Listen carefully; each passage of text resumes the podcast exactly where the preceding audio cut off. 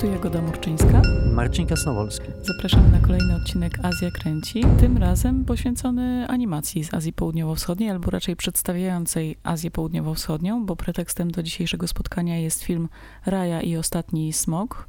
Disneyowska produkcja, która właśnie wchodzi na polskie ekrany, ale jest ciekawym pretekstem do tego, żeby porozmawiać o tym, jaka jest obecność w ogóle Azji Południowo-Wschodniej w, w, animacji i o różnych ciekawych e, aspektach, które się z tym wiążą. Mamy też dziś, w dzisiejszym odcinku e, specjalnego gościa z Filipin, e, animatora, jednego z takich bardziej prominentnych animatorów we współczesnym filipińskim świecie. Jego ostatni film był pierwszą filipińską animacją pełnometrażową dla dorosłych, która trafiła na Netflixa. Jeszcze nie można jej oglądać w Polsce, ale mamy nadzieję, że to się zmieni. Ale to później, a zaczniemy od Rai i tego, co się wydarzyło w związku z e, powstaniem tego filmu. No właśnie, Disney jest coraz większym hegemonem, jeżeli chodzi o mainstreamową amerykańską rozrywkę. Zawsze to była, to była potężna korporacja, ale w ostatnich latach, no, dzięki zakupowi paru innych marek, no, Disney jest takim mm, jeszcze nie monopolistą, ale chyba miałby na to ochotę. W tych różnych projektach, które ciągnie, y, można powiedzieć, że w ostatnich latach y, coraz mocniej y, stawia na reprezentację różnych mniejszości i nie da się ukryć, że no jest to oczywiście godne pochwały. Te, to, w jaki sposób jest to robione na przykład w filmach Marvela, czy właśnie w filmach Pixara, jest imponujące i godne pochwały, natomiast zawsze są to działania ryzykowne i rodzące pewne kontrowersje. Pamiętamy, co się stało, kiedy e, Disney e, pojechał do Chin i tam zrealizował e, Mulan. Skończyło się to wielką awanturą. Jeżeli chodzi o Raję, no to też miał być to film przełomowy, ponieważ po raz pierwszy w historii mainstreamowej rozrywki akcja filmu i wszyscy bohaterowie mieli pochodzić z Azji Południowo-Wschodniej. No jest, to, jest to część świata, która była niedoreprezentowana no, Raja miała zwrócić uwagę na ten region. Miał to być faktycznie Disney podszedł do tego tematu dosyć poważnie, ale nie uniknął błędów. E, no właśnie, te starania są oczywiście niezwykle ważne, zwłaszcza dla mniejszości e, azjatyckich mieszkających w Stanach Zjednoczonych, które tej reprezentacji na ekranie mają bardzo mało.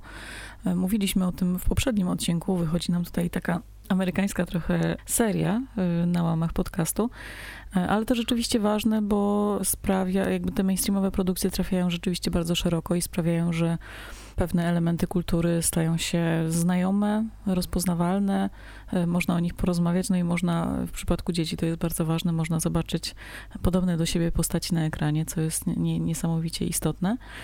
E, mówiliśmy też o tym w przypadku Mulan, że, że wiele właśnie wybaczano Mulan, e, nawet tej animowanej, właśnie przez to, że, że dziewczynki czy chłopcy azjatyckiego pochodzenia mogli w końcu zobaczyć siebie na ekranie.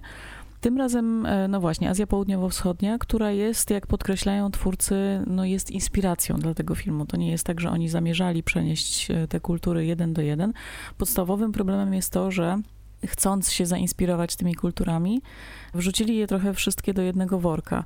Azja Południowo-Wschodnia to jest 11 krajów, które mają bardzo różnorodną kulturę, bardzo odmienną. Jest Wietnam, są Filipiny, jest Tajlandia, Laos. To są tak naprawdę zupełnie różne światy, cechujące się i inną religią, innymi językami, całą e, gigantyczną tradycją. No i rzeczywiście wymieszanie tego w jednym e, filmie no jest takim kontrowersyjnym gestem. Jest to o tyle ważne, jak podkreśla wiele osób, które e, przyglądało się temu filmowi, temu jak on powstawał, że Azjaci z Azji Południowo-Wschodniej są taką grupą bardzo specyficzną w obrębie wszystkich Azjatów mieszkających w Stanach bo o ile właśnie osoby pochodzące z krajów mających mocną taką sytuację też y, polityczną y, na mapie świata, co też przekłada się na, na historię, na rozpoznawalność w ogóle ich e, kultury w szerokim świecie. E, tak, Azja Południowo-Wschodnia jest właśnie takim rejonem dosyć trudnym, jeśli chodzi o e, obecność i w popkulturze, i w mediach. Są to kraje, które też się borykają z gospodarczymi problemami, więc to też się przekłada na sytuację osób, które wyjeżdżają stamtąd do, do innych krajów do pracy. Są postrzegane oczywiście gorzej niż ich e, no mieszkańcy tego samego kontynentu z Japonii czy Korei. E, więc ta reprezentacja jest tym bardziej e, ważna. No i tym większa szkoda, że Disney, choć dokonał wielu wysiłków, żeby te kultury jakoś adekwatnie e, pokazać, no nie dołożył wszelkich starań, żeby jednak ta reprezentacja miała rzeczywiście sens od początku do końca, bo nauczony trochę swoimi błędami z poprzednich filmów, Disney powołał przy okazji produkcji Rai i Ostatniego Smoka taki specjalny zespół kulturoznawczy, można powiedzieć, gdzie znaleźli się specjaliści od języków, od kultury, antropolodzy, etnolodzy, etnografowie, też osoby zajmujące się sztukami walk, bo, bo, rzeczywiście udało się tam upchnąć bardzo wiele takich specyficznych elementów związanych e, ze sztukami walki z poszczególnych regionów. No ale to jeszcze nie, e, jakby nie, nie dopieli tego wszystkiego na ostatni guzik. Tak, szefem tego zespołu co ciekawe, był Steve Arunsak, to jest e, antropolog wizualny pochodzenia laotańskiego i rzeczywiście no, ten zespół udał się do regionu Azji Południowo-Wschodniej i tam ba badał różne elementy tych y, kultur. Można powiedzieć, że w, w, Rai te wszystkie elementy zostały odzwierciedlone w takich no, małych elementach, oczywiście ważnych, takich jak architektura, ubiór, tak jak wspomniałaś, właśnie y, walki, czy jedzenie, które dosyć obficie i apetycznie się pojawia na ekranie. Natomiast w fabule filmu te kultury nie są jakoś mocno odzwierciedlone. Tak naprawdę e, fabuła Rai jest bardzo typowa dla, dla Disneya i przypomina wszystkie poprzednie filmy. Ra, Raja jest e, oczywiście pierwszą e, południowo-wschodnioazjatycką księżniczką Disneya. To, co ją wyróżnia spośród innych księżniczek, to to, że znakomicie włada sztukami walk i świetnie sobie radzi ze swoimi przeciwnikami. Natomiast fabuła Rai jest dosyć typowa dla Disneya. No, jest to film oczywiście o walce dobra ze złem, film o usiłowaniu zjednoczenia ludzi ponownego wobec e, no, takich sił zła. I no, tutaj w tej fabule tak mi się wydaje, że potencjał całego regionu nie został w żaden sposób e, mocno wykorzystany i tutaj jest wielka szkoda. Tak, chociaż rzeczywiście ta fabuła, muszę powiedzieć, że, że mi się oglądają z przyjemnością, chociażby ze względu na to, że właśnie pojawiają się te dobrze nam znajome z innych filmów krajobrazy czy architektura, chociaż no, jest to taki miks bardzo, bardzo dziwny, nawet próbując bawić się w takie mm, rozpoznawanie, który region może reprezentować jakieś poszczególne kraje, no nie, nie, jest, to, nie jest to łatwe, chociaż tutaj rzeczywiście twórcy mają swoje e, powody, dla których to zrobili. To znaczy tłumaczą to tym, że rzeczywiście obserwujemy tam pięć różnych plemion, one muszą się od siebie wyraźnie różnić, żeby dla dzieci było to jakby jasne, dlaczego jakby te, te grupy się rozdzieliły. I nie chcieli sprawić, żeby te grupy były identyfikowane z poszczególnymi krajami, bo są, jakby mamy tam bohaterów też negatywnych, w związku z czym nie chcieli, żeby któryś kraj był uznany właśnie za tego wrogiego, czy tego, który tutaj miesza bohaterkom planach. No i to rzeczywiście ja też jakby kupuję takie wytłumaczenie, ma, ma, ma to rzeczywiście sens. Natomiast no pytanie, czy nie, nie można było tego w takim razie rozegrać może w jednym kraju, albo skupić się na trochę mniejszym jednak regionie, a nie mieszać ze sobą Filipiny z Wietnamem, bo jest to dosyć spektakularne. Natknęłam się na e, blogerkę, która e, zajmuje się profesjonalnie historią ubioru i ona rozczytywała wszystkie te na przykład kostiumy, bo to jest jeden z takich elementów, który zwraca uwagę. E, no i tam przez pierwszych kilka scen filmu Raya nosi ubrania e, tak naprawdę zmiksowane ze wszystkich możliwych kultur. Na początku nosi taki strój, który przypomina strój z kambodżańskich sztuk walki kobiecy. Potem ma takie spodnie, które są z tkaniny w laotańskie wzory. Potem ma sukienkę sabai, taką z, z, takim, z takim szalem przerzuconym przez ramiona. E, to jest taki ubiór, który rzeczywiście się pojawia w dużej części regionu, bo, bo się go nosi w, i w Tajlandii, i w Kambodży ale potem za chwilę ma taki ceremonialny strój, który z kolei nawiązuje do sukienek wietnamskich z takim charakterystycznym ukośnym kołnierzem. No więc jest to wszystko, to się wszystko dzieje na, na przestrzeni pierwszych 15 minut filmu, więc pokazuje to, jak, jak bardzo te wpływy są, są pomieszane. Ale z tego, co czytałam na stronach, w, recenzjach osób pochodzenia azjatyckiego z Azji Południowo-Wschodniej, to też wiele osób docenia ten wysiłek, że rzeczywiście, jeżeli już coś się pojawia, nawet jeżeli to jest wymieszane, to są to rzeczywiście bardzo autentyczne i takie przyjemne dla nich w odbiorze elementy ich kultury. No te sztuki walki, o których wspomnieliśmy, tam się pojawia i Muay Thai, e, i Silat, e, o, o którym rozmawialiśmy dużo przy okazji festiwalu w, w tym roku, ale też na przykład taka filipińska sztuka walki Arnis, która jest taka bardzo charakterystyczna dla Filipin. To jest na przykład ten w pierwszej scenie, jak ona walczy takimi dwoma pałeczkami, patykami. To jest właśnie ten element. No więc dużo jest takich drobnych elementów, które które są oceniane jednak dosyć pozytywnie, jako taki ukłon w stronę takich bardzo naprawdę subtelnych elementów kultury. Ważne jest też w tym filmie jedzenie. Wiemy o tym, jak jedzenie jest ważne w kulturach azjatyckich do przekazywania emocji, do przekazywania uczuć. Tutaj też zaraz na początku pojawia się taka zupa, którą ojciec gotuje ze składników z różnych regionów. No to też jest taki bardzo miły, e, miły element włączony do fabuły. No chociaż taka historia walki ze złem, no to jest oczywiście taka klasyczna disneyowska, e, czarno-biała dosyć historia, chociaż też ten element próbowano tam włączyć takiego myślenia e, kolektywnego o, dobrostanie społeczności jako całości.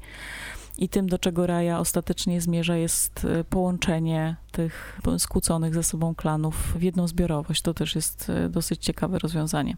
Ona nie walczy też po to, żeby osiągnąć swój własny osobisty sukces, tylko żeby właśnie połączyć te skłócone e, plemiona. Wspomniałeś o tym, jak dużym obszarem jest Azja Południowo-Wschodnia, więc kolejnym takim obszarem kontrowersji była oczywiście obsada filmu, dlatego że no, nie sposób tak naprawdę Disney stał przed bardzo trudnym wyzwaniem, jeżeli chodzi o dobranie odpowiednich aktorów do podkładania głosów pod postaci i tutaj wydaje się, że popełnił dużo błędów. W no, roli Rai wystąpiła Kelly Marie Tran, to jest aktorka, o której wspominaliśmy mm, w ostatnim odcinku. To jest ta aktorka pochodzenia wietnamskiego, która została zaszczuta E, przez społeczność e, internetową po swojej roli w e, nowych Gwiezdnych Wojnach. Tutaj ona, ona wraca, to jest, o ile się nie mylę, jej pierwsza rola właśnie po tym bardzo przykrym doświadczeniu. I no, ona jest pochodzenia wietnamskiego, więc, więc jest osobą z tego regionu, natomiast pozostała obsada, przynajmniej te, te największe nazwiska, to nie są w ogóle osoby z, z regionu Azji Południowo-Wschodniej. To są aktorzy którzy wywodzą się z e, Azji Wschodniej. I mamy na przykład Aquafinę, e, która podkłada głos pod tytułowego ostatniego smoka. No ona rzeczywiście, ona, ona jest, ma bardzo charakterystyczny głos, więc swoją rolę, ma bardzo ciekawą rolę, natomiast no, została zatrudniona raczej dlatego, że jest po prostu celebrytką. E, tak, Kolejne... jest, jest teraz e, naczelną Azjatką w Hollywood. No i tutaj jeszcze właśnie tą decyzję można zrozumieć, bo rzeczywiście jest to nazwisko, które ten film może jakoś wypromować. Jeśli chodzi o Kelly Marie Tran, to rzeczywiście jest to bardzo pozytywny powrót. Ona bardzo dużo mówi o tym, jaką sama drogę przeszła i co pozwoliło się jej zidentyfikować trochę z bohaterką, która naprawdę z bardzo, bardzo trudnej sytuacji gdzieś wychodzi i, i się podnosi. Co ciekawe, Kelly e, była też bardzo aktywna, jeśli chodzi o w ogóle pracę z zespołem, chociaż to było trudne, bo dodajmy jeszcze, że cały ten film powstał w ogóle w domach w czasie pandemii. Jest o tym nawet taka adnotacja w napisach końcowych, że ten film w całości powstał e, przy prywatnych biurkach, co jest dosyć spektakularnym jednak osiągnięciem. Ale wracając do, e, do Kelly Tran, miło ją zobaczyć w końcu na okładce Hollywood Reporter. To jest, e, to jest coś, co, co jej się należało za te wszystkie trudy, które ostatnio przeżyła. I ona tam, to myślę, że warta uwagi ciekawostka, jest taka scena, w której główna bohaterka poszukuje tego ostatniego smoka, czy smoczycy, jak się e, okazuje później. I e, no już jest w takiej desperackim momencie, już wydaje się, że jej całe wysiłki poszły na marne. Wchodzi do jednej, jednego z miejsca, gdzie ten smok może się znajdować i ma wyrecytować taką, taki rodzaj zaklęcia, który ma tego smoka przywołać. I okazuje się, że e, Kelly Tran miała odczytać po prostu tą, tą inkantację, ten, to wezwanie. E, ale czuła, że to jest niewystarczające i sama wymyśliła tekst, który bohaterka mówi w tej scenie. Jest bardzo poruszający i to jest rzeczywiście taki moment, przy którym wszyscy mają łzy w oczach i to jest też, ona o tym mówi, że to były takie trochę słowa, które też jakoś oddają to, co co ona ma, miała do powiedzenia, jakby myśląc o swoich emocjach, jeśli chodzi o powrót do kina i, i powrót do, e, do, do tego wielkiego hollywoodzkiego świata. Ale to taka anegdota na E, marginesie, a jeśli chodzi o samą obsadę, no to właśnie to są tak naprawdę, to jest tak naprawdę jedyny jasny moment tego, co się wydarzyło tutaj z obsadą. Żeby, żeby jeszcze wrócić do, do tej obsady, pojawiają tam się głosy między innymi Jemy Chan, Benedykta Wonga czy Sandry Och i to są, no to są duże nazwiska, jeżeli chodzi o Amerykanów pochodzenia azjatyckiego, natomiast nie są to aktorzy z Azji Południowo-Wschodniej i o to rozgorzała dosyć gwałtowna dyskusja. Nie ma na przykład, na co zwracano uwagę, żadnego aktora czy aktorki pochodzenia filipińskiego, co jest dosyć charakterystyczne, dlatego że Filipińczycy są, jeżeli chodzi o społeczność Amerykanów azjatyckiego pochodzenia, to Filipińczycy są, jeżeli chodzi o ich liczebność, Filipińczycy są na drugim miejscu. Więc szkoda, że rzeczywiście Disney nie znalazł tutaj wystarczająco, nie znalazł żadnego aktora czy aktorki z tamtego kraju i to jest faktycznie brak który był wytykany. E, tak, pojawiła się jedynie e, filipińska piosenkarka, raperka Casey Tangindan, ale rzeczywiście ten brak jest widoczny, zwłaszcza, że to też nie jest tak, że tych aktorów nie ma, bo jak e, na koniec odcinka będziemy podawać przykład innej animacji, która pokazuje Azję Południowo-Wschodnią, która w tej chwili od niedawna jest obecna też na polskim Netflixie, Tresa, serial animowany, e, w którym do dubbingu amerykańskiego specjalnie właśnie szukano aktorów pochodzenia filipińskiego, którzy mówią z bardzo wyraźnym akcentem, właśnie po to, żeby oddać charakter miejsca, w którym rozgrywa się akcja i to ma ogromny sens i dało się tych aktorów bez problemu znaleźć. Oni są, oni działają w Stanach Zjednoczonych, e, więc to nie jest też tak, że to było jakieś zadanie nie do wykonania. Dlaczego to jest w ogóle problem? E, no mówiliśmy o tym już, że e, tej reprezentacji brakuje.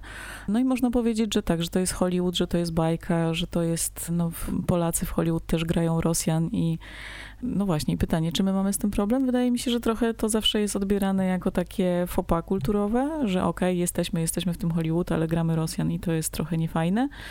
A w przypadku Azji Południowo-Wschodniej jest to tym bardziej właśnie dotkliwe, bo osoby, tak jak mówiłam na początku, pochodzące z Azji Południowo-Wschodniej mierzą się z zupełnie innym zestawem stereotypów, są w innej sytuacji i rzeczywiście taki drobny wysiłek e, polegający na, na znalezieniu rzeczywiście aktorów, którzy są w stanie trochę lepiej oddać e, charakter swoich postaci głosem no byłoby to po prostu bardzo takim miłym i myślę szeroko docenionym gestem. Tak, no Raja zadebiutowała w, w kinach i poradziła sobie całkiem nieźle. Ona, to, to, był film, który został dobrze dosyć przyjęty i przez widzów, e, i przez e, krytyków. Natomiast oczywiście no, jego premiera odbyła się w warunkach pandemicznych i na przykład w Stanach Zjednoczonych y, bardzo szybko Raya trafiła na platformę Disney Plus y, i tam już była, okazała się jednym z największych w ogóle hitów w historii streamingu światowego. E, tam te, te, te, minuty oglądane szły w jakieś niesamowite liczby. Natomiast kolejnym problemem okazało się to, że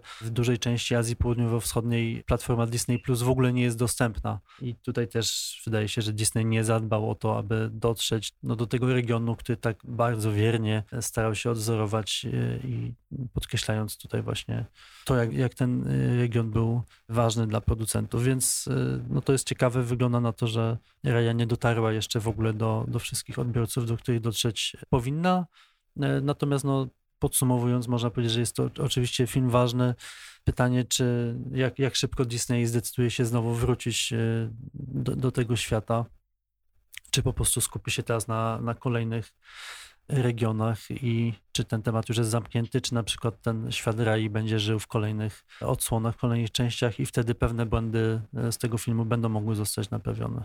Tak, to jest, to jest dobre pytanie. E, wydaje się, że Disney jednak ma taką strategię odhaczania kolejnych punktów. Nie, nie, nie, wiem, czy będzie chciał tak chętnie wracać e, do tej reprezentacji, ale to też jest ważne, że no, publiczność światowa będzie podziwiać tą, tą azjatycką bohaterkę i to może otworzyć e, rzeczywiście drogę do produkcji lokalnych, bo to jest też ten element, o którym chcieliśmy dzisiaj porozmawiać.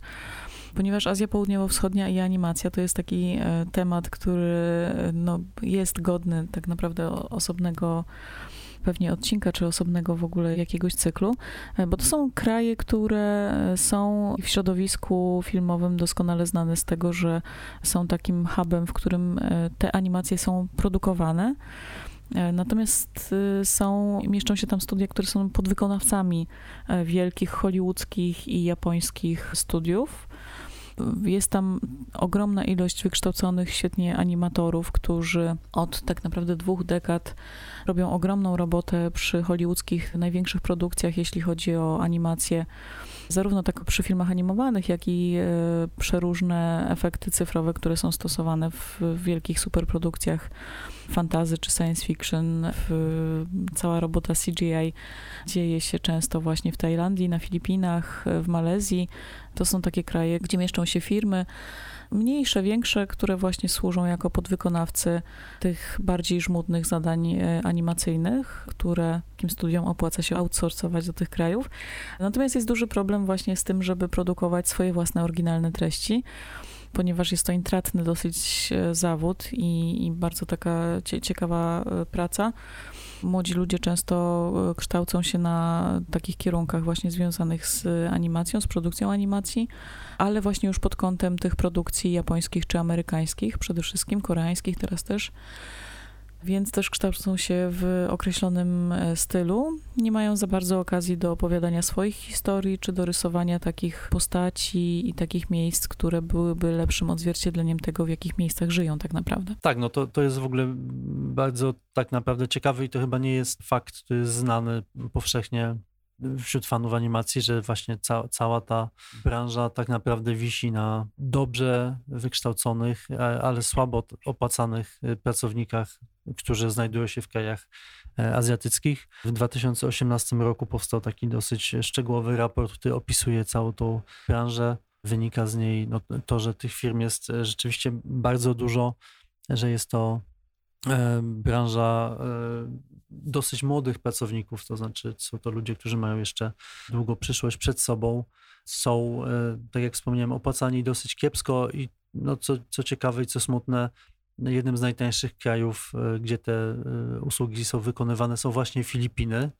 Tak jak nie wiem, w, w Polsce do, do, Polski wynosi się usługi księgowe, tak właśnie na Filipiny wynosi się te, te mm, usługi związane z animowaniem i tutaj to, co jest ciekawe, to nie chodzi tylko o e, filmy animowane, ale także na przykład o gry wideo i tutaj e, wielki przebój The Last of Us, część druga powstał właśnie na Filipinach. O ile się nie mylę, dużo część animacji przez jakiś czas powstawały także w Korei Północnej. Nie wiem, czy ten proces cały czas ma miejsce, ale, ale było tak, że swego czasu te firmy E, funkcjonowały także w Korei e, Północnej. Można się domyślać, że tam ceny były jeszcze niższe.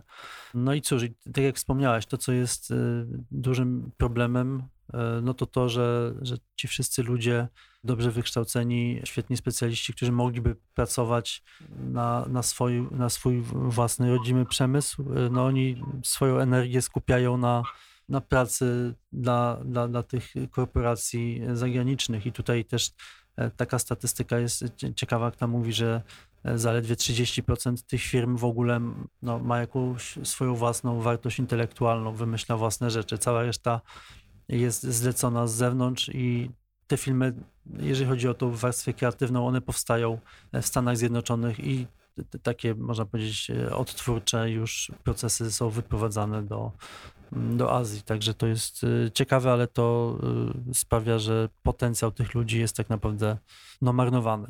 Tak, chociaż y, no, oczywiście wszystkie te kraje, o których wspomnieliśmy, mają swoje animacyjne tradycje. E, jest wiele, wiele animacji, które wykorzystują ten lokalny zasób. E, natomiast jeżeli coś powstaje na rynek lokalny, to są to przede wszystkim e, animacje dla dzieci, czy takie familijne, no bo oczywiście jest to taki rynek bardzo bezpieczny, jeśli chodzi o animację. No wiadomo, że animacja jest w ogóle taką formą sztuki, która jest bardzo czasochłonna, kosztochłonna, więc produkowanie tego na lokalne rynki wymaga dużych nakładów i musi być opłacalne, żeby w ogóle ktokolwiek chciał w to inwestować tyle czasu i tyle pieniędzy. E, chociaż animacja niezależna ma się też w tych krajach coraz lepiej. Powstają dokumenty animowane, e, często opowiadające o trudnych historiach, których nie dałoby się pokazać e, fabularnie czy w takim dokumencie tradycyjnym. To, to jest czasami sposób na radzenie sobie z cenzurą czy na właśnie opowiadanie o takich traumatycznych doświadczeniach, których nie, nie sposób byłoby inaczej pokazać. Y, nawet niedawno opowiadaliśmy tutaj o e, birmańskiej szkole y, filmowej, w której właśnie takie krótkie animacje o przemocy wobec kobiet były no, takim cyklem, który się cieszył takim świetnym odbiorem, bo właśnie nazywał w końcu jakieś elementy historii, które do tej pory nie znalazły swojego miejsca w takiej powszechnej świadomości. Ale oczywiście są podejmowane próby tworzenia różnych pełnometrażowych przebojów i pojawiają się pierwsze takie, które rzeczywiście są hitami. Większość z nich jest rzeczywiście kierowana do dzieci, chociaż są wyjątki. Malezja jest chyba takim e, przodującym rynkiem, jeśli tutaj chodzi o rozwój tej swojej własnej animacji. Oni mają taką serię Upin and Ipin. To jest taki cykl o pięciolatkach, bliźniakach to jest takie charakterystyczne, rzeczywiście to są dzieci lokalne i przeżywają lokalne historie, ale estetyka tego wszystkiego jest taka niesamowicie kiczowata i bardzo e, nawiązuje do takich mainstreamowych produkcji dla dzieci, które są dosyć koszmarne, ale rzeczywiście ta seria się cieszy dużym e, powodzeniem, chociaż tej estetyki lokalnej właśnie tam za bardzo nie ma. Ale na przykład jest tam też taka postać Bobo i Boy i film o tym bohaterze stał się jednym z najlepiej zarabiających malezyjskich filmów w ogóle. On powstał w 2016 roku. No i to też jest ciekawe, bo to jest taka historia bardzo futurystyczna e, o dzieciakach, które mają jakieś magiczne zegarki, które robią różne rzeczy, walczą z wielkimi mm, robotami itd., tak itd. Co też pokazuje, że niekoniecznie jest tak, że lokalna widownia bardzo potrzebuje tego, żeby sięgać do tradycji, do starych legend. Też chcą oglądać współczesność, czy jakąś podrasowaną współczesność e, i efektowne, superbohaterskie starcia, a niekoniecznie e, dawne legendy. No jest tych, jest, tych, jest tych filmów e, sporo. Na Filipinach też, e, w Tajlandii. Taka jedna, jedna z ostatnich takich dużych produkcji to Legenda Muay Thai, czyli e, historia opowiadająca o sztukach walki i ona jest akurat dostępna na Netflixie. Na Filipinach kilka takich dużych hitów, może niekoniecznie już właśnie kierowanych do dzieci. Był taki serial, czy jest nadal, bo on, bo on cały czas trwa, Barangay 143. To taka historia o graczach w baseball, którzy grają w Manili czy taki śmieszny film, pierwsza animowana animacja 3D filipińska RPG Metanoia e, o graczach w RPG. 2010 rok to był taki duży hit, ale nowość taka filipińska, Hayopka, to właśnie ten film, o którym wspomniałam na początku. Pierwszy filipiński film animowany na Netflixie, który wylądował tam w zeszłym roku, jeszcze do Polski nie trafił. To już taka animacja e, skierowana zdecydowanie do dorosłego widza. W reżyserii Vida e, Liangorena to jest e, nasz dzisiejszy gość. Człowiek, który założył niewielkie studio, które specjalizuje się właśnie w produkcjach filmów opowiadających o lokalnych realiach i znowu to niekoniecznie są realia związane z tradycjami, z lokalnymi kulturami, tylko raczej filmy korzystające ze współczesnej sceny ulicznej, e, z komiksów, e, z e, takiej kultury miejskiej. To studio istnieje już ponad dekadę, ale no jest takim niezależnym bardzo studiem, w którym działają pasjonaci, zapaleńcy, którzy są w stanie siedzieć po nocach i oprócz swojej normalnej pracy też zajmują się tą animacją taką niezależną. No i udało się nam z Avidem porozmawiać o tym, co myśli o Rai, ale też o tym, co myśli o przyszłości animacji w Azji Południowo-Wschodniej. Witaj, Awid. Dzięki, że zechciałeś się z nami spotkać. Pretekstem do naszego spotkania jest oczywiście premiera Raja i Ostatni Smok, filmu, który właśnie niedługo zagości na polskich ekranach i który jest takim projektem dużego studia, który jest inspirowany kulturą Azji Południowo-Wschodniej, tym co mogą zaoferować kultury tego ogromnego regionu ale mało osób wie o tym, jak wiele tak naprawdę produkcji hollywoodzkich, produkcji animowanych, ale też takich wymagających postprodukcji związanej z animacją, tak naprawdę realnie powstaje właśnie w Azji Południowo-Wschodniej. Jeżeli spojrzymy na dowolną listę napisów końcowych tego rodzaju filmach, zobaczymy tam masę nazwisk z Tajlandii, z Malezji, z Filipin właśnie. Dlatego chciałam się zapytać, jak ta premiera wygląda w Twoich oczach jako animatora, jako osoby, która od lat tak naprawdę próbuje przekonać świat, że właśnie taki kraj jak Filipiny e, ma masę ciekawych historii do opowiedzenia i e, ma też ludzi, którzy potrafią je świetnie opowiadać. I have two views of it. Patrzę na to dwojako. Z jednej strony super, bo nawet jeżeli film nie mówi o naszym regionie wprost, to nawiązuje do niego. I to jest fajne, ale myślę, że to jednak mały krok w reprezentowaniu nas. Przecież żaden z aktorów nie jest tam Azjatą Południowo-Wschodnią. No actor was actually Southeast Asian. It's like Rozumiemy to. Potrzebowali głośnych nazwisk. Rozumiem to jako producent, ale jako widz chciałbym, żeby w obsadzie znalazł się ktoś, kto faktycznie jest Azjatą Południowo-Wschodnią. Pod względem reprezentacji patrzę na Raję jako na amerykański film, bo taki właśnie jest. I think in terms of representation, I tend to look at it as an American film because it is. Sposób, w jaki mówią aktorzy, oni wszyscy są Amerykanami, nie reprezentowali żadnego z akcentów południowo-wschodnioazjatyckich, co także rozumiem. To amerykański film dla amerykańskiej publiczności.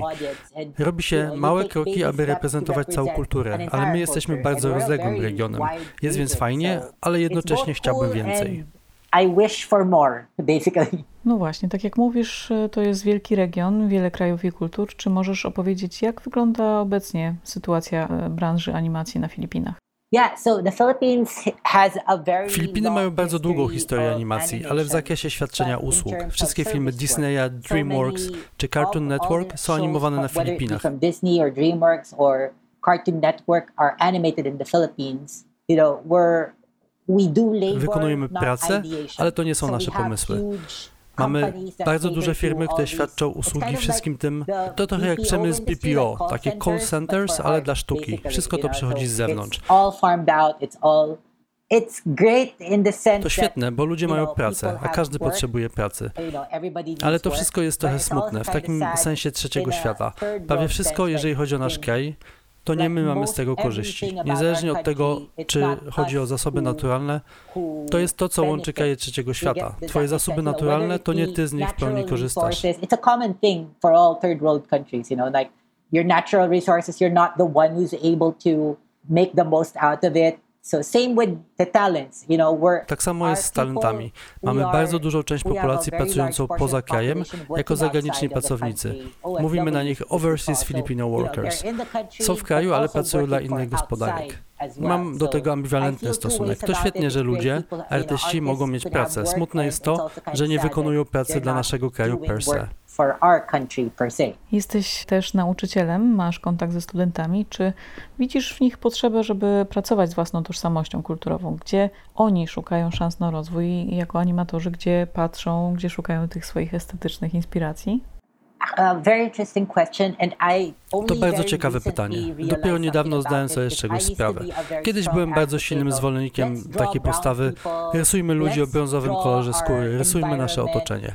Bo wszyscy studenci, z którymi pracuję, którzy robią u nas praktyki albo którzy przychodzą na moje wykłady, zawsze rysują w manierze anime lub Marvela. To ich inspiracje. Często w rozmowach z ich nauczycielami narzekałem, czemu nie uczycie ich rysować tego, co jest za oknem.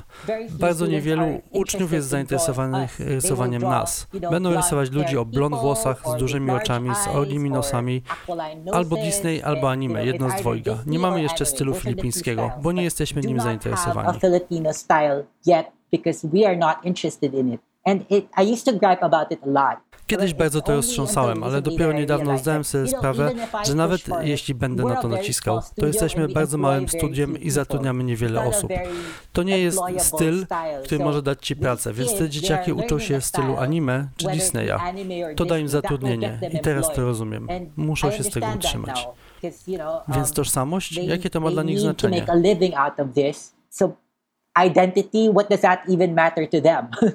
It's a to trudny temat, zrozumiałem to. Nauczyciele wyposażają swoich uczniów w umiejętności, które dadzą pracę. Próby robienia filipińskich kreskówek nie są umiejętnością, którą będzie można wykorzystać. Jesteśmy studiem, tworzymy filipińskie kreskówki, ale nie jesteśmy bogaci, więc nie wiemy nawet jeszcze, jak zarabiać na tym, co robimy. Ledwo wychodzimy na zero, więc tak, rozumiem to.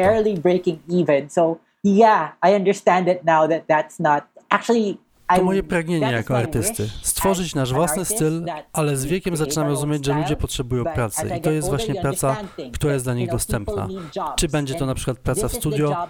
Jedyną dostępną pracą dla ludzi, jeżeli chodzi o animację, jest praca dla zagranicznego studia. To jest stabilne zatrudnienie.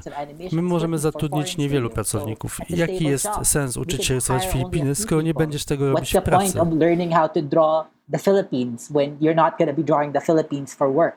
Pracujesz jako animator już bardzo wiele, wiele lat. A gdzie ty szukasz swoich źródeł, swoich inspiracji w, w swojej kulturze?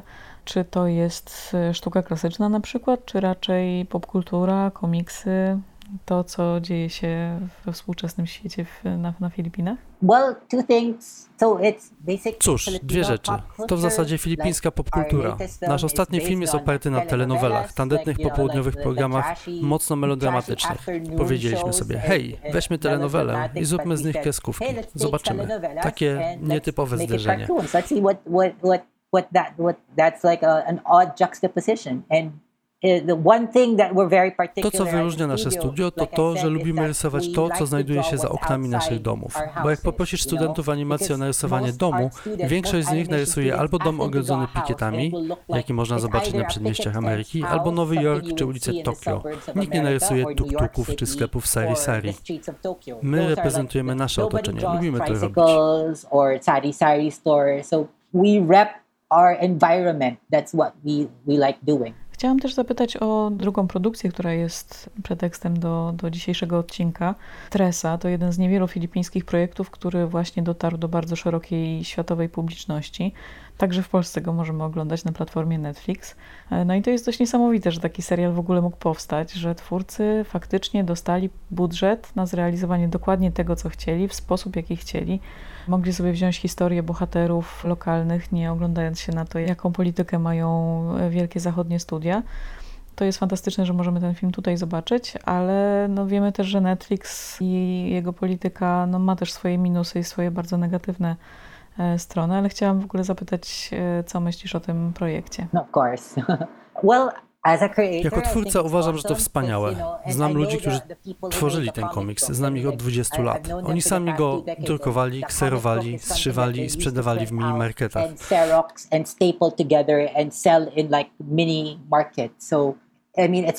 Przeszedł długą drogę od czegoś, co robili na boku, do bycia na Netflixie z ogromną kampanią marketingową. To pierwszy raz dla jakiegokolwiek filipińskiego filmu czy serialu, aby mieć takie marketingowe pchnięcie. Treze została potraktowana jako produkt masowy i radzi sobie naprawdę dobrze. Skoczyła na pierwsze miejsce listy oglądalności w 19 krajach, co jest bez precedensu dla filipińskiego projektu.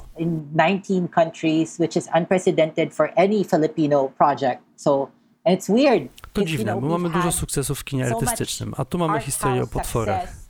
Więc to film gatunkowy pozwolił nam się przebić. Na festiwalach Filipiny są mocno obecne, ale rzeczy, które tam trafiają, nie są pokazywane u nas w kraju. To rzeczy mocno arthouse'owe. A teraz to, co ludzie zauważyli, to dzieło gatunkowe.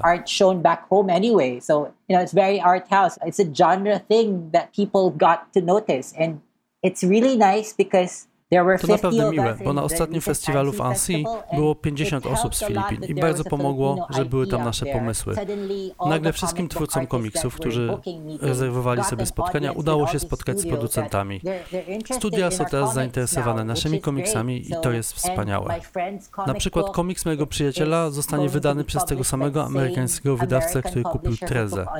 Fala wznosząca unosi wszystkie statki i świetnie, że fala idzie z zewnątrz. Nawet jeżeli są tu jakieś problemy, myślę, że są one drugorzędne w stosunku do tego, co to robi dla filipińskich twórców. Chciałam jeszcze zapytać o projekty Twojego studia, bo one też są niezwykle interesujące. E, możesz opowiedzieć o tym, e, co niebawem powstanie? Bo ja bardzo, bardzo czekam, zwłaszcza na, na ten superbohaterski projekt. Yeah, it's, it's great. Tak, jestem z niego bardzo dumny. To projekt oparty na powieści graficznej. Mamy na Filipinach wiele komiksów, które nigdy nie wychodzą na zewnątrz. Jestem zdumiony, że pomysł tej powieści graficznej nie został jeszcze wykorzystany, mimo że jest w obiegu od 20 lat. To historia o nieśmiałym geju, który połyka magiczny kamień i staje się płomienną superbohaterką. To jest bardzo głupie, dzikie i zdobyliśmy za to nagrody na targach projektów na festiwalach Bifan i Locarno. Um, awards at the Bifan um, Project Market last year and at Locarno, so that uh, most, you know, Locarno Wiesz, Locarno jest bardzo arthouse'owe, więc miło było zyskać stamtąd takie zainteresowanie. Oczywiście wiedzieliśmy, że dobrze radzimy sobie na rynku gatunkowym, ale żeby tak dobrze poradzić sobie na rynku arthouse'owym, art house market, so like, okay, so we have range and Zdobyliśmy zainteresowanie i niedawno podpisaliśmy umowę z agentem sprzedaży. Będziemy współpracować z SE Films. I właśnie zdobyliśmy grant na ten projekt i będzie to duży procent budżetu, więc wszystko wygląda tutaj bardzo dobrze. To coś, nad czym chciałem pracować od dłuższego czasu, ponieważ przeczytałem ten komiks w 2002 roku. Od razu został zaadoptowany na musical, na bardzo zabawny musical, a także na film fabularny. Ale ten film fabularny nie był zbyt dobry i dlatego chciałem to zrobić. Długo czekałem, żeby się za to zabrać.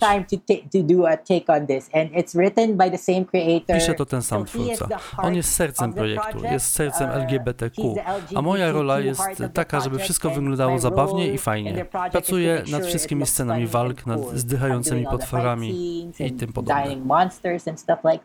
So yeah, it's it's something um, it'll be done around Film skończymy koło roku 2024, więc jeszcze dużo czasu. Ale pracujemy i udało nam się zdobyć agenta sprzedaży już po pierwszej wersji Animatika.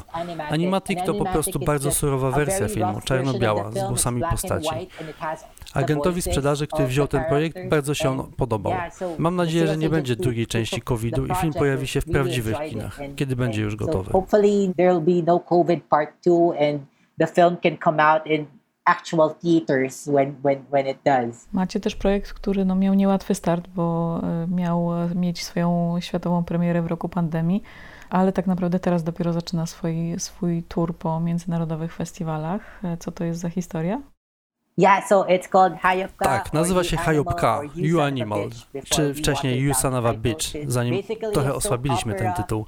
E, to w zasadzie opera mydlana, ale z udziałem zwierząt. Opowiada o kotce z proletariatu, która ma romans z bogatym psem. To bardzo zwyczajna telenowelowa historia, ale są tam sceny walk i trochę komentarza społecznego na temat dużych różnic majątkowych w moim kraju i śmieciowych umów o pracę. Ale nadal jest to głupiutkie.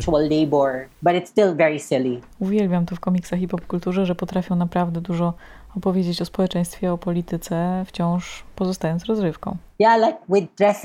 Tak, w Treze jest krytyka, ale nie jest ona podana wprost. I może im to ujść na sucho, bo to nie jest tak ciężkie jak na przykład film na festiwalu w Cannes. Treze jest na poważnie, ale z animacją już tak jest, że traktujesz ją jak rozrywkę. To jest taka cecha animacji. Bo zawsze jest coś takiego. Och, to jest tylko kreskówka, ona jest dla rozrywki. To pozwala ci łatwiej przemycić pewne pomysły. W przeciwieństwie do filmu fabularnego, gdzie jak coś wygląda poważnie, to musi być poważne. Animacja może wyglądać głupiutko, czy korzystać z tropów gatunkowych. Możesz wtedy przemycać pomysły, a ludzie się nawet nie zorientują. Dziękuję, dzięki wielkie za to spotkanie, za podzielenie się swoją perspektywą na świat animacji Azji Południowo-Wschodniej. No i trzymam kciuki, żeby ta fala wznosząca trwała długo, rozlewała się szeroko. Mam nadzieję, że więcej takich projektów e, będzie gościć na naszych ekranach e, i mam nadzieję do zobaczenia.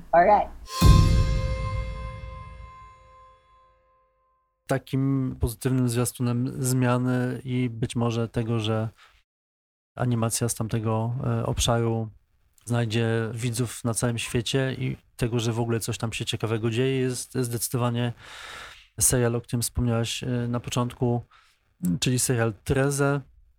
I to jest ciekawe, bo, bo to jest tak naprawdę produkcja niezależna, która no, jest dystrybuowana przez Netflixa teraz na całym świecie i dosyć szybko zyskała sobie duże uznanie wśród widzów. Ona zdaje się na, na kilkunastu rynkach e, wskoczyła na sam szczyt tych najchętniej oglądanych tytułów. Treze jest, to też jest charakterystyczne w ogóle dla, dla tych animacji z Filipin. Treze jest ekranizacją komiksu, jest to no, komiks, co ciekawe, czarno-biały, realizowany tak dosyć, początkowo dosyć amatorsko. Natomiast no, y, sam ten serial to jest tak naprawdę sześć y, zaledwie odcinków półgodzinnych i to można obejrzeć po prostu całość jako, jako film, tak naprawdę nie, nie jako y, serial, bo to jest taka bardzo zwarta i opowieść, która właśnie, to nie są odrębne odcinki.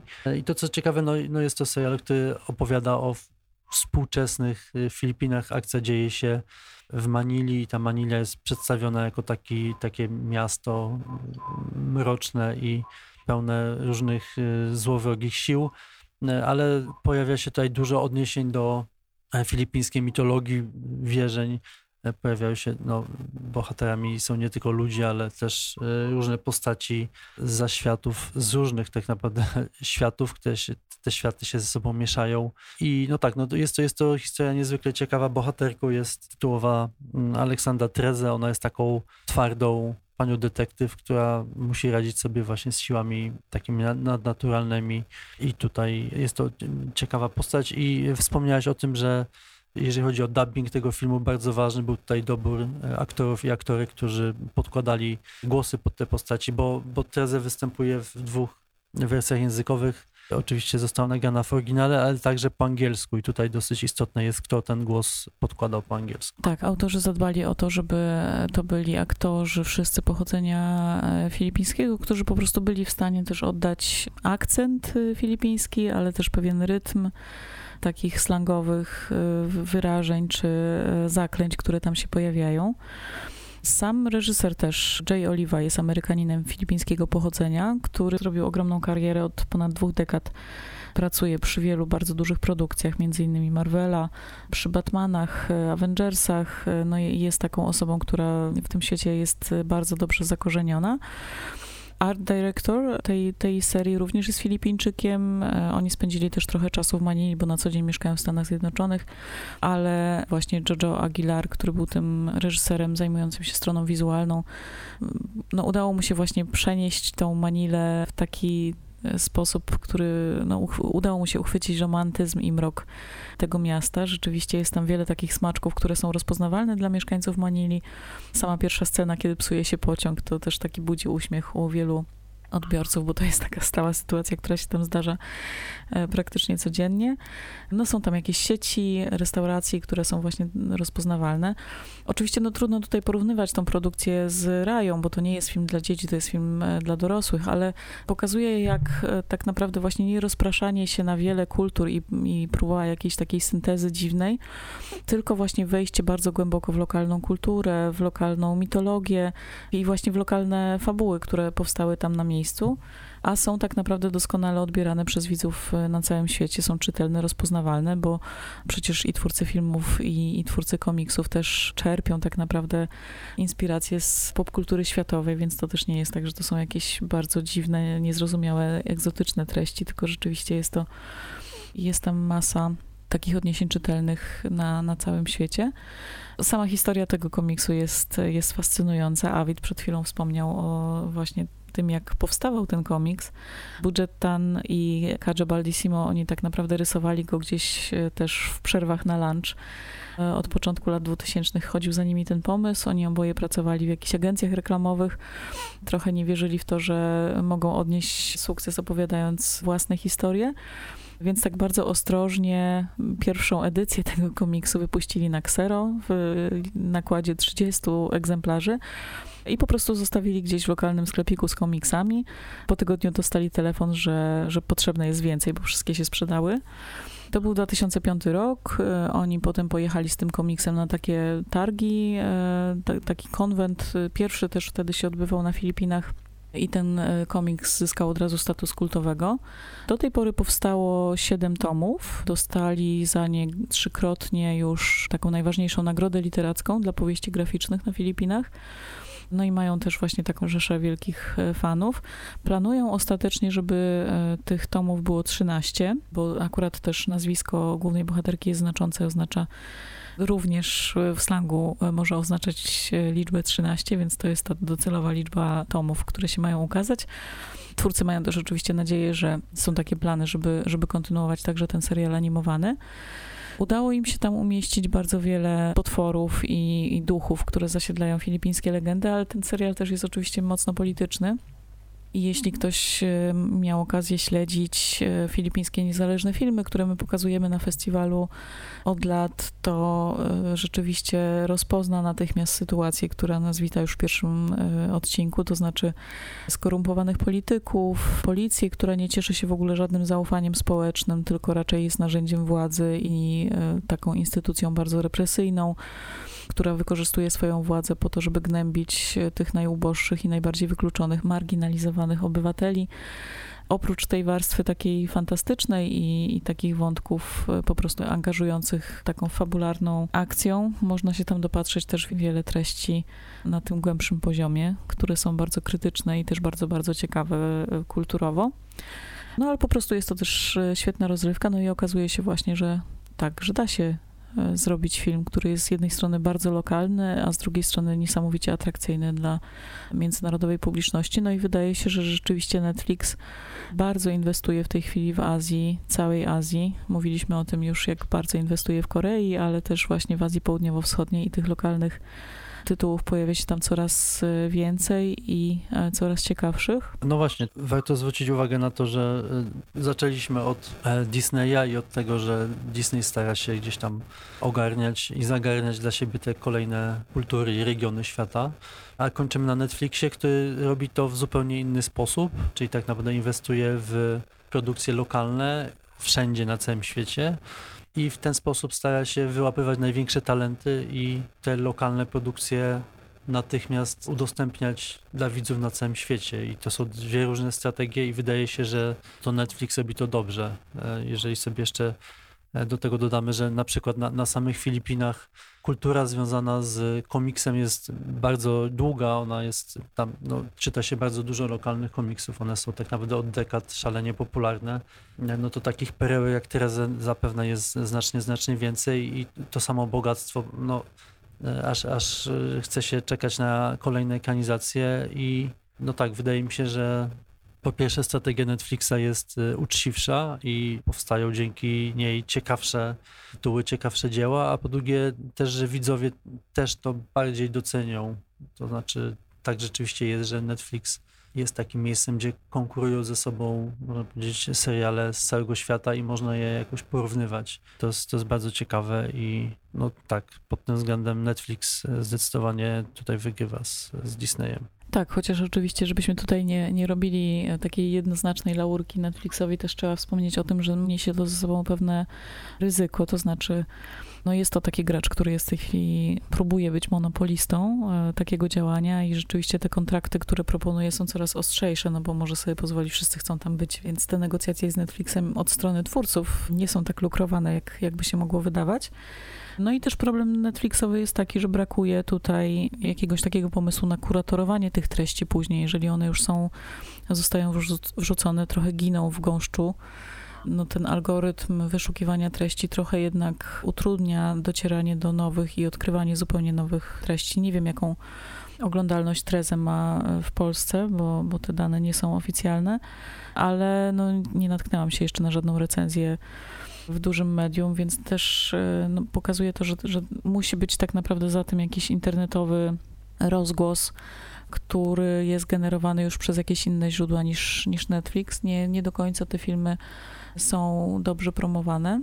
Trochę muszą polegać właśnie na osobach, które na, na zajawkowiczach, którzy po prostu wyszukują takie treści i je nagłaśniają po to, żeby mogły one dotrzeć do jak największej grupy odbiorców, no ale rzeczywiście ta strategia jest, jest bardzo ciekawa i, i no, można liczyć na to, że tych produkcji będzie w ten sposób e, więcej i będą one ciekawsze. Co mnie cieszy osobiście, to e, zarówno e, Raja, jak i Trezę mają kobiece bohaterki, co też nie jest wcale ciągle jeszcze takie oczywiste, a tutaj się okazuje, że nagle można opowiadać te, te historie o mocnych dziewczynach, o mocnych kobietach i, i w zasadzie nikt tutaj nie robi z tego wielkiego halo, po prostu tak już, tak już jest. Będziemy oczywiście trzymać e, rękę na pulsie i e, opowiadać Państwu o najciekawszych produkcjach, także tych, które się będą pojawiać na Netflixie mm, czy w kinie. Tymczasem no, chyba już pozostaje nam zaprosić e, do oglądania zarówno Rai w polskich kinach, jak i Trezę na Netflixie, a także do y, słuchania kolejnych odcinków Azja Kęci. Y, za dwa tygodnie y, skupimy się na cyklu z naszej platformy VOD, czyli na azjatyckim kinie drogi. To będzie taki bardzo wakacyjny przegląd, który mam nadzieję wprawi Państwa w przyjemny i wakacyjny nastrój. Na to liczymy. Bardzo lubię też te filmy, więc bardzo chętnie po nich porozmawiamy. Do usłyszenia. Do usłyszenia.